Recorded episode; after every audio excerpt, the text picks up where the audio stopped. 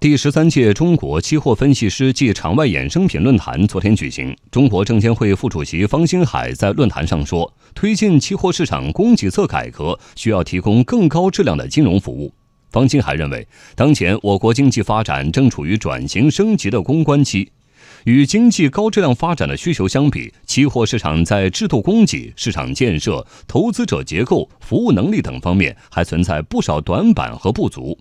补足上市短板，需要具体做好加强供给、提升服务、扩大开放、重视人才四项工作。具体来看，方星海说，首先要增强期货市场法律法规等基础性制度供给。下一步，证监会将积极配合做好期货法立法工作。其次，要进一步丰富风险管理工具，扩大市场规模。方星海提到，要大力推进符合条件的期货公司 A 股上市，积极推动外商控股期货公司设立，促进行业竞争和优化重组。在扩大开放方面，方星海认为要坚持特定品种开放的路径，同时要做好开放过程中的制度对接，提升市场吸引力。论坛上，方星海还指出，期货分析师队伍的竞争将成为整个行业竞争的焦点。专家分析，期货分析师人才队伍对于期货市场发展至关重要。随着期货市场逐步放开，人才队伍的加强是重要一环。我们来听央广记者骆佳莹的报道。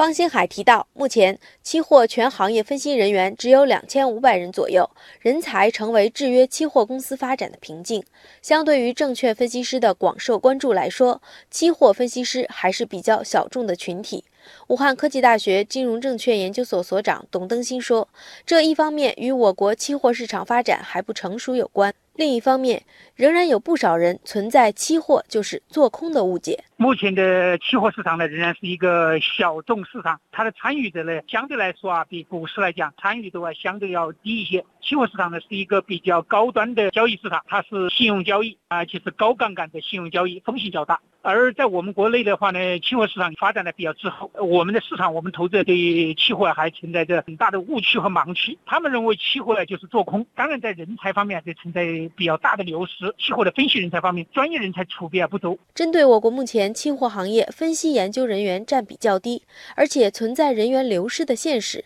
方兴海认为，人才已经成为制约期货公司发展的瓶颈。如何打造一支数量充足、结构合理、素质优良？了解境内境外、场内场外市场，熟悉现货、期货业务的分析师队伍是行业建设发展的关键。董登新认为，期货分析师人才队伍对于期货市场发展至关重要。随着期货市场逐步放开，人才队伍的加强是重要一环。呃，期货分析师呢，既是期货市场投资者的导师、讲师，那么同时也是期货市场的动态动向的一个非常重要的一个啊指示仪。应该说，期货分析师啊，对于期货市场的发展呢，具有非常好的一个专业的导向。所以从这方面讲的话呢，中国目前呢，应该说随着资本市场的双向开放啊，国际资本和境外机构投资啊，对期货市场提出了更高的、更多的要求。国内也在为这个期货市场啊松绑，市场的热度啊也在上升啊，监管层的重视。那么这个市场的话呢，可以预料啊，将来是我们资本市场相对高端的一个子市场。我们也需要有更多的啊啊期货的分析师啊来服务于这个市场。